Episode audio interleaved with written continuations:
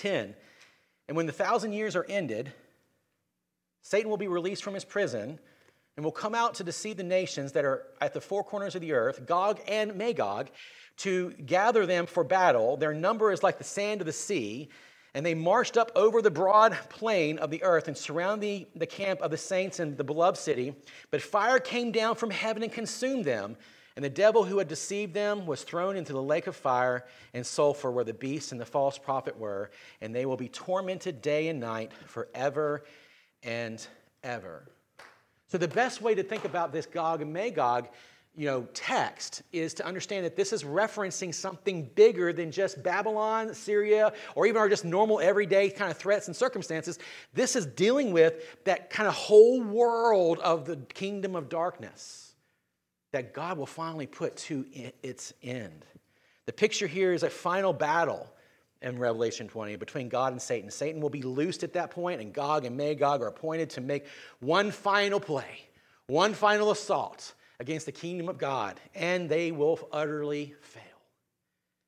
God will thwart every attempt, and he will finally put down sin and death for the final time. So, if I'm looking at this text, this is, this is where I think it seems to me, and many others I've read on the subject, that Gog and Magog are who? They typify the dominion of darkness that has pervaded the known world ever since the fall in the garden. They, they, that Gog and Magog are that coalition of powers that, that, are, that embody the godlessness of nations and regimes and any other forms that may be out there. They are set against God and his sovereign rule over the world. And they've been there since the beginning. And they've been living under the regime, the, maybe the silent rule, if you will, of Satan. And they have been they have, they've set themselves against the sovereign rule of God. Now, there's, but there's more here, I think, in this text. That Gog and Magog don't just typify that all of that from, from creation till the end. But more specifically here in this text the dominion of darkness is going to be summoned as i said already by god to make one final assault against the people under their under god's rule and say under their rule and satan in, in, in i'm sorry in what we know as the battle of armageddon. So gog is bent in the land of magog is a war people but their people, their war people are not people of physical war per se. It's not our, what, is, what does Ephesians say? Our, our battle is not of flesh and blood. What? But the principalities and the powers of darkness, right? This is what Gog and Magog are. They are bent against war, against the spiritual war, against the kingdom of God. Um, and the description has it in our text here, and we even saw a little bit of it in, uh, in Revelation 20. Yeah, he has a vast army and horses and horsemen fully armed. And Magog is kind of, again, not knowing what it it's is this coalition. You got Meshech and Tubal, you got all these other nations from around. Even goes down to the south, right, to Cush and Put and all the ones coming out of Africa. In other words, out of the four corners of the earth. What does that represent? The, the dominion of darkness that, is, that has set itself against the power and the sovereignty of God. They will come from the furthest reaches of the world. And God will now, he's, he's, he's kind of baiting them. He's baiting Gog. He's baiting Gog in his arrogance. But here's the thing that we got to remember here their powers are still limited.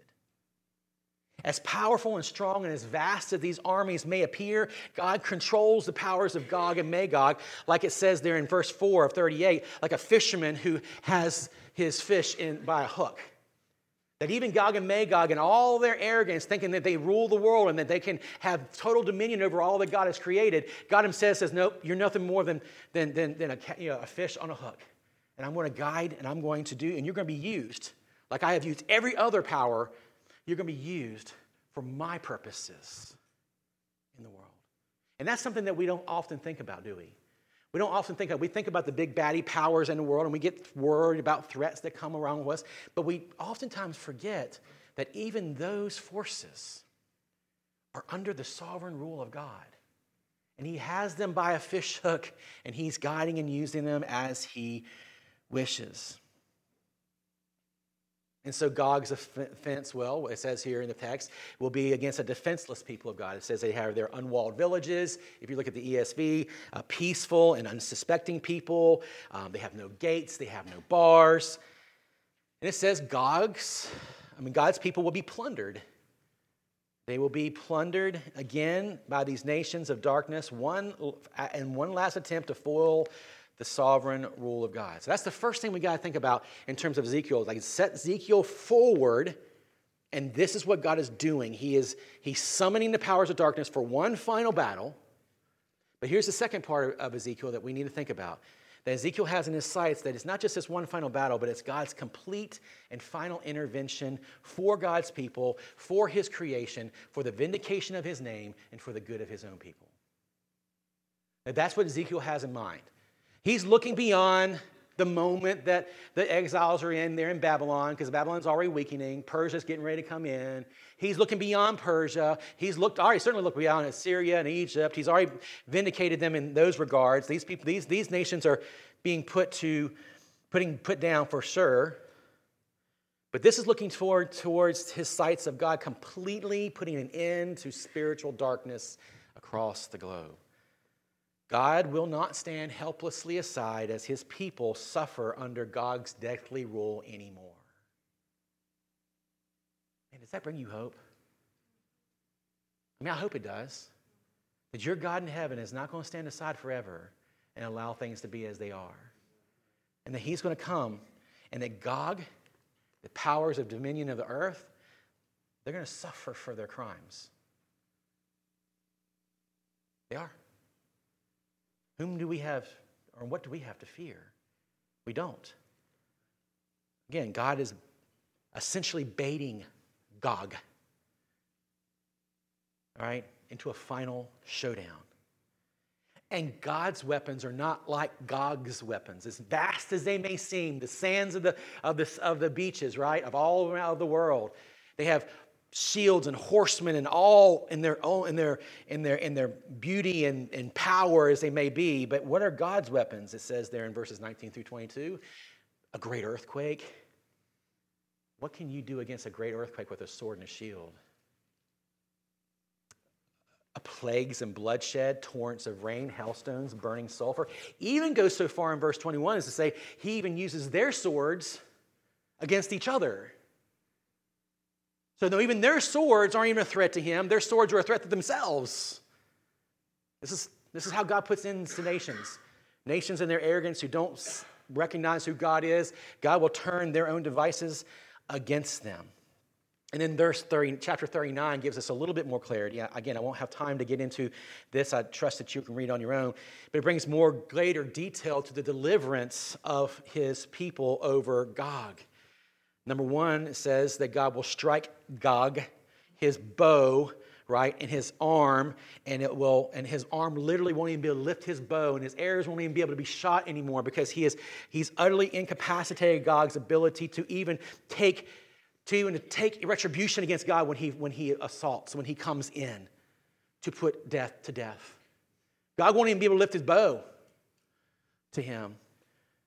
And they're Bodies will be left scattered across the mountains of Israel, and they'll be left to the prey of the wild beasts. Not only that, so vast and so utterly complete will be this destruction. It says it'll take seven months for Israel to bury the dead. What's more, it'll take seven years for them to use all that weaponry, wood shields and whatever, and all that stuff for fuel for them to live for seven years. Now, again, the word seven here is an important word, and it's a usage in Scripture. And, and some people want to read into that seven years in terms of a future reality. I do not do that. I believe the word seven has been used as a point, as a, as a point of completion, like on the Sabbath day. God completed all of his work and he rested.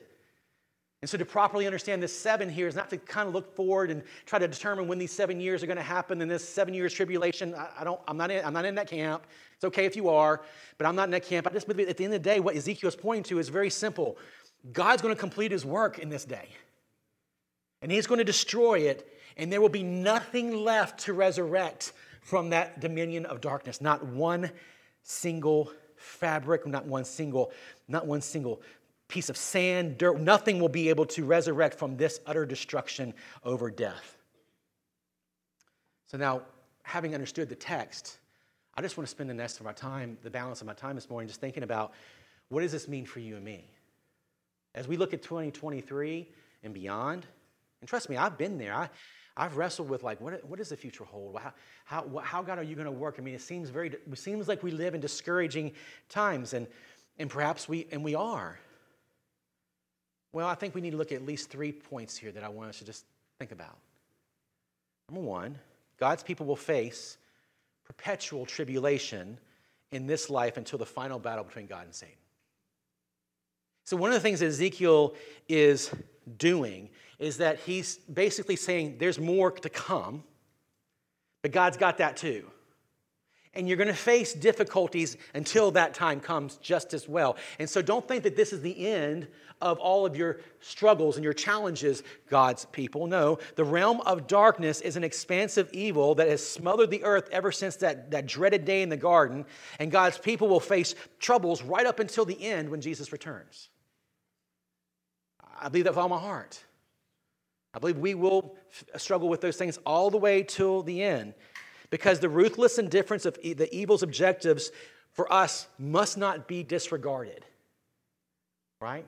If we believe that that's true, we believe that evil is a consuming reality in the world, though one that is limited, we'll talk about that here in a second, we must remind ourselves as we think about these days ahead that we must be always on guard for their, the evil objectives. They're always lying in wait behind all these different things. And we do right to think about what's happening among in our world systems around here. And we should speak truth and, and, and speak the gospel and preach the gospel in all these areas for without, with, with full certainty. And we must recognize that the scale of opposition between now until the time Jesus returns is a grand opposition, a grand spiritual opposition in darkness that is huge beyond what the mind can conceive. It's incalculable. All right? That same reality that, that, we, that, that the Israelites have faced back in the exiles are the same realities as we, the new exile, the exilic people, the church, the pilgrim people the church, are still living with in this very moment. And we must recognize that those things are there. But, as I said a minute ago, have no fear, brothers and sisters, because their, their, their influence and their power has limitations to it. We see this in Job. Even Satan had to go and ask permission to persecute Job. And that's a reality that we must take seriously even in our moment. That when, especially now that Jesus has come in the first advent and then we look toward the second advent, he has come and he has definitively said, My kingdom is here. Now, it's more to come and yet to come, and there are aspects of that that are a mystery to us until that point comes. But the reality is, in the first coming of Jesus, you and I now live in knowing that the nations have always lived, been, a, been an instrument in God's hands. They've always been limited in their influence. And what is the reason why these, these nations exist? Is it not always been for the sanctification of God's people? And every season where these nations have risen up, has it not always been God reminding his people that your mind and your heart and your minds are drifting towards these things these other nations are offering? And I'm going to raise these nations up to show you that they do not offer you life, they only offer you death. So that the nations, even in this very moment that we live in today, nations are an instrument to our sanctification. And that's what you and I have got to hold right there in that moment, right? Like we can look and we can always look at the world and say, oh man, look at all these sinners who are misrepresenting and, and, and countering and, and blurring what God has said is good. Yes, we can say that. But what God wants most from us in, those, in these days is to look at ourselves and say, how are we being shaped and formed by the glory of God until He returns in the midst of those realities? In the midst of those realities. What this means for us is that God's people as I said a minute ago, are in this day and really in all days are not a people who are defined by nation boundaries and states boundaries, but we are people who are an exilic people, a pilgrim people. We saw this in we saw this in Daniel, we saw this in First Peter. We are a pilgrim people being sanctified through our diverse circumstances until Jesus returns. That's where we are. See, God's people usually find ourselves, do we not, worried about sinners and what they're doing to the world we live in and that exists in the world. But the better use of our time, as I've said already, would be what? To, to consider how the darkness exists among us and how we might live in repentance and faith in light of what Christ has accomplished. That we, as an embassy of the kingdom of God, as the church, now live always with Christ in mind and the kingdom of God in view, and we live that as we live as pilgrims in this moment. I would call us to do to think about that. I mean, why are we surprised when the world actually is the world? Does it mean that we don't speak truth in those moments? Of course, it means we speak the truth in those moments. But the larger thing that we hold on to is that that truth permeates our own hearts, continues to transform us as we are His people. We would do better to rather focus on the ongoing progressive sanctification of, God, of God's church until Jesus returns. And friends, this is just a side note here. This is one of the things why it's really, really an oxymoron in the Bible to be a churchless Christian. There's no such thing as a churchless Christian. Christian is someone who is embedded, ingrained in, with the body of Christ together. Why? Because we are not meant to live as individual indiv- embassies. You're not an individual embassy. You are united with the church as the embassy of Christ on this earth. And we need to do this together. Why? Because we live as a display to the rest of the world what God's kingdom is going to be like when Jesus returns. And you can't do that alone. God has never defined, never, never designed us to do that alone. So, brothers and sisters, wherever you are, I don't, I don't pretend to know any one thing about anyone in this room. But if you do not have a church home, first of all, if that's where you are this morning, please come talk to me. I would love to help you know what it means to be part of this body of Christ. But if not, find somewhere and be yoked with those believers together so that we would be a display of God's glory and God's grace to the world. And just know, though, to be a part of this intimacy, and it's already said it in the text, is we're not defined by gates and bars and walls of the villages, and arms and armies and all the things that do this, but by the peace and prosperity that we have received in Jesus. That is what defines our communion. That is what defines our embassy as Christ's followers. So we should never live as in exile as Christians from Christians. We should live as exiles from the world with Christians, with believers together. Sad history tells us of several preachers who have chosen because they thought that the church was not worthy of their theological acumen, that they, they ended their life estranged from the church. One of my favorites is A.W. Tozer. Like he, he, he ended his life not a member of a local church because he couldn't find a church that was worthy of his theological reflection. And there was others guys just like that. May that never be said of us in this room. It's not about the totality of our theological acumen. It's about the fact that we are all part of the church, living together as the embassy of Christ until he returns. So let me just tell you up front where I believe right here, presently in this age, what I believe where we stand in terms of all these realities when it comes to Ezekiel. I take the view that the millennium is that time that was inaugurated in Christ's first advent and will be and, it'll be it'll come to its conclusion when Christ comes again. Okay? That's where I am. I don't believe the millennium will be a, be a time in the future. I believe we are there now in that. And that's a time now that we, we will observe in the church mm, relative prosperity, not without, by the way, not without the, insult, the, the assaults of Satan, but Satan even has a limited rule now. That God has restrained him through the work of his son because he's overcome death. And Satan's rule now is a, an exasperated rule. He's going to he's going to cat and claw at everything until, until Jesus returns. But now that rule comes. This is what we call the amillennial perspective. And again, I want to make sure they say this is a happy, open discussion among genuine believers that we might be disagree on some of these things, and that is fine.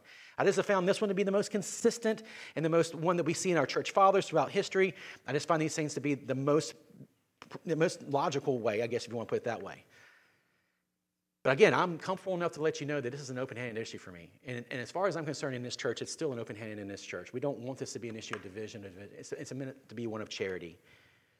But nonetheless, the reason I say that to you, even, even why, is not because I want you to like stake my claim here. That, that means nothing to me. But we recognize that that millennium means that, that Satan, though roving around the world, doing his work and trying to cause problems, he is still limited in his capacity to do so. And then there's a day coming, as it says in Revelation, that Jesus, that Jesus will come and he will unloose Satan, and Satan will have one last final bid, again, with Gog and Magog, to make his final destructive powers be known, and God will put him down finally and fully. But in this age, he's still there causing division in the church. He wants to divide you and I. He wants us to get focused on other, every other matter in the world besides keeping our eyes on Jesus. He's still out there trying to distract the church with worldly matters. He wants us to be absurd, to be, to be so concerned with, the, with what's coming over the news wire. He wants us to cause suspicion in how to trust things. He wants those things to happen within the church so that the church is distracted by those things. And that would be a shame to the church. He's also wants to blind the church from our attention upon Jesus and his work as the sole objective of our affections, the sole focus of our object. That he would wants to, he wants to blind us from seeing what Christ has done and all the accomplishments that go along with it. But even in the future, God is the grand instigator, as I've said already, for Satan. He will loose him from his chains, and these dark forces in that final eschatological conflict will come to there. God is planting the snare. He is uh, for Satan in the dominions of darkness, and here is the final verdict God wins. Regardless if you agree on every little and tittle what I just said, just know that that's where we all agree, right? God wins. And that's the second point that I want to reflect on for a few moments before we move into our conclusion. If God wins, we need to know that, that how, what that means in definition. There was a popular book that came out a few years ago by a pastor named Rob Bell, who I don't know that he even confesses to be a Christian now anymore, or at least not in any orthodox sense of the word. But his book that he wrote, and I think maybe you've come across it, maybe you read it, it's called Love Wins. Sounds great, doesn't it? Sounds great. In it, he sees the final, if you want to use that word, eschatological end of humanity as an expansive and inclusive love over all the earth that extends to all religious points of view, sexual lifestyles, this grand communion of humanity that spans all conceivable distinctions and divisions. This is what he understands how love wins. Okay? That's the summary of his book if you want to put the best spin on it possible. And his views, as you all, we all know, we're not, we're not completely unaware of this, his views are very, very popular in our world today. They blur right from wrong, they blur justice from righteousness, they blur evil from um, good, they blind light, light with darkness. So, the problem with Bell's assertions is not the issue that love wins, because indeed love does win but the fact that he has an empty view of love. He defines love as and most as which most people do in our world today love was only a, a, human experience and it has no true metaphysical authority behind it. So there's no real authority behind love. Love is just kind of what you make it to be and therefore i'm allowed to love and i need to express that love in any way i want because it's more sentimental and it's more human based his view and definition of love are, in fact, if you read the scriptures, emptied of God's holiness and justice.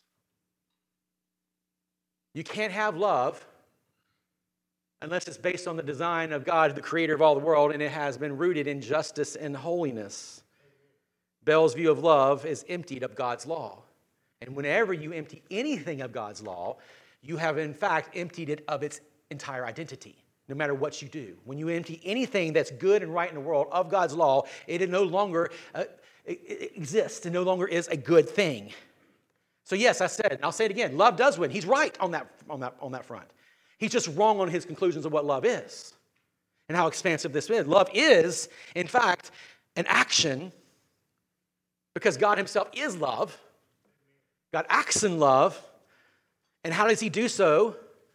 By thwarting the reign of evil and sin in the world that has distorted what love looks like in reality. How could a loving God be so unloving as to not show God, show people his good word and his good rule and his good law? It would be, in fact, unloving to cloak God's word. It would be, in fact, unloving to cloak God's law. There is nothing more unloving than seeking to mutilate the character and the attributes of God. And as we see through Ezekiel here, God, one of the things that God is making sure that He wants His people to see is it isn't just about your salvation that's the end goal here. What is it always God's main motivation? We've seen it several times in Ezekiel to vindicate His name. to show forth his glory. Why? Because that is the most loving thing a God can do. He was absolute and pure glory, an absolute and pure love, an absolute and pure everything as we define who God is. And when we distort one aspect of it, we distort everything that God is. And God says, You, you don't know love. Yes, love wins. But love wins when I destroy death. That's when love wins. God restores love by vindicating his great name. Therefore, God wins when we see these things begin to shape, show forth in the church. He wins when God's glory begins to show off and his name is rightly vindicated among the nations. There's not there is no other pathway toward true love than through the proper glorification of God, who is the righteous king over all creation, who has revealed himself to all creation. Not only that, God wins when he saves desperate and utterly sinful people out of this world. God wins, and he does that, does he not? See, he is your Savior, not the world, not Gog and Magog with all their powers and arrogance. Satan has set himself up as a pseudo Savior, has he not? Is that not what he did in the garden? He was saving Eve and saving Adam from God. God's tyrannical rule, apparently, saying you, he's hiding things from you. No, God saves and God loves when he sends his son to destroy the darkness that has darkened every human heart that has ever lived since the garden. That's love. That's love. And God is our protector. We're not our own protectors. The nations aren't our protectors. God is our protector. And He assures His people He will be with them until the end. Now, when we think about this, let's just conclude with just a summary of what we just said. I'm done. Tribulation is real and it's pervasive. But don't get unnerved by that, brothers and sisters. Don't get unnerved by that. Don't be alarmed. God has not abandoned you. He has not abandoned us.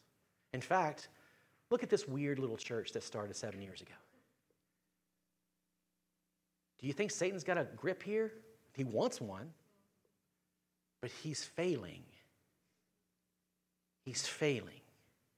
Number two, God is indeed in control. Right now, He has and He will win the day. His final victory over the kingdom of darkness is nigh. We look forward to it with great hope. And last, God will be glorified in that final destruction of evil. This is one where people have a struggle with, right? Is God really like this warrior prince, this warrior king, this warrior shepherd? And the answer is yes, he is. Why? Because he's holy and he's just and he is absolutely loving to deal with death on its own on his own terms. And to destroy death in all of its forms is the most loving and most righteous thing a pure God of glory can ever do. God will be glorified in that final destruction. And it will be even more so when the day comes. And he calls Gog out. And he says, It's time. Your end is at nigh. Amen. Father, help us this morning as we finish up our time. Thank you for this word you've given us from Ezekiel 38 and 39. And Father, I just pray that you'd help your people to think well about this time of, of, of um, around your word. We think about the future of this moment, Jesus.